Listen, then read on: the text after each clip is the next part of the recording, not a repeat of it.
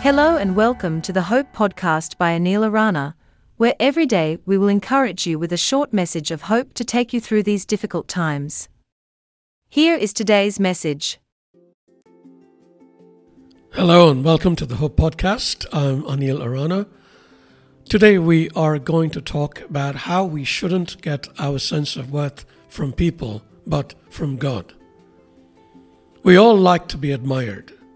We love it when people say nice things about us. We preen when they praise us, we glow when they adore us, we bask in their adoration. This is understandable because, let's admit it, who doesn't want to be admired and appreciated? However, this is dangerous because people are fickle. They will applaud us one day, boo us the next. They will shower us with praise one moment, spit on our faces the next. See what they did to Jesus. On Sunday, they shouted, Hallelujah. On Friday, they screamed, Crucify him. This is not because people are evil. They are just not adequately grounded and therefore easily swayed like a branch in the wind.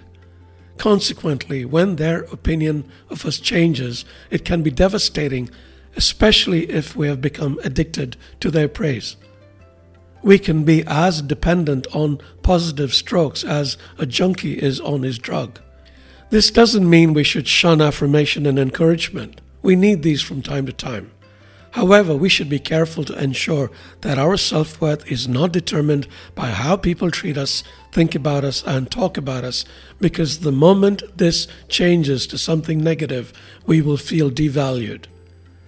We need to get our value from God. He created us. He knows what we are worth.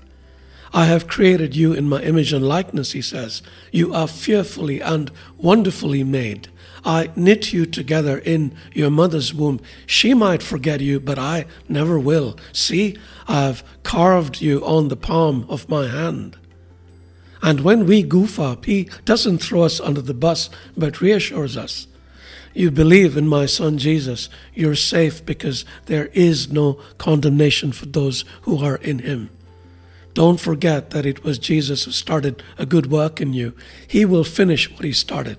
So you quit worrying. Nothing and no one can separate you from my love for you.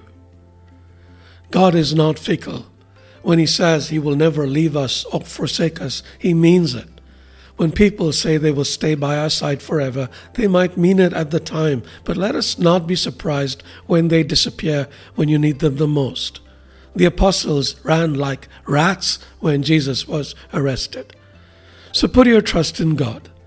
Get your sense of worth from what He says. When people around you praise you and honor you, thank them graciously, but let their words run off you like water off a duck's back. You don't need to be validated by them. But when God tells you that you are a good person, take it to heart because He means it and it is true and unchanging. You are wonderful. May the Spirit be with you.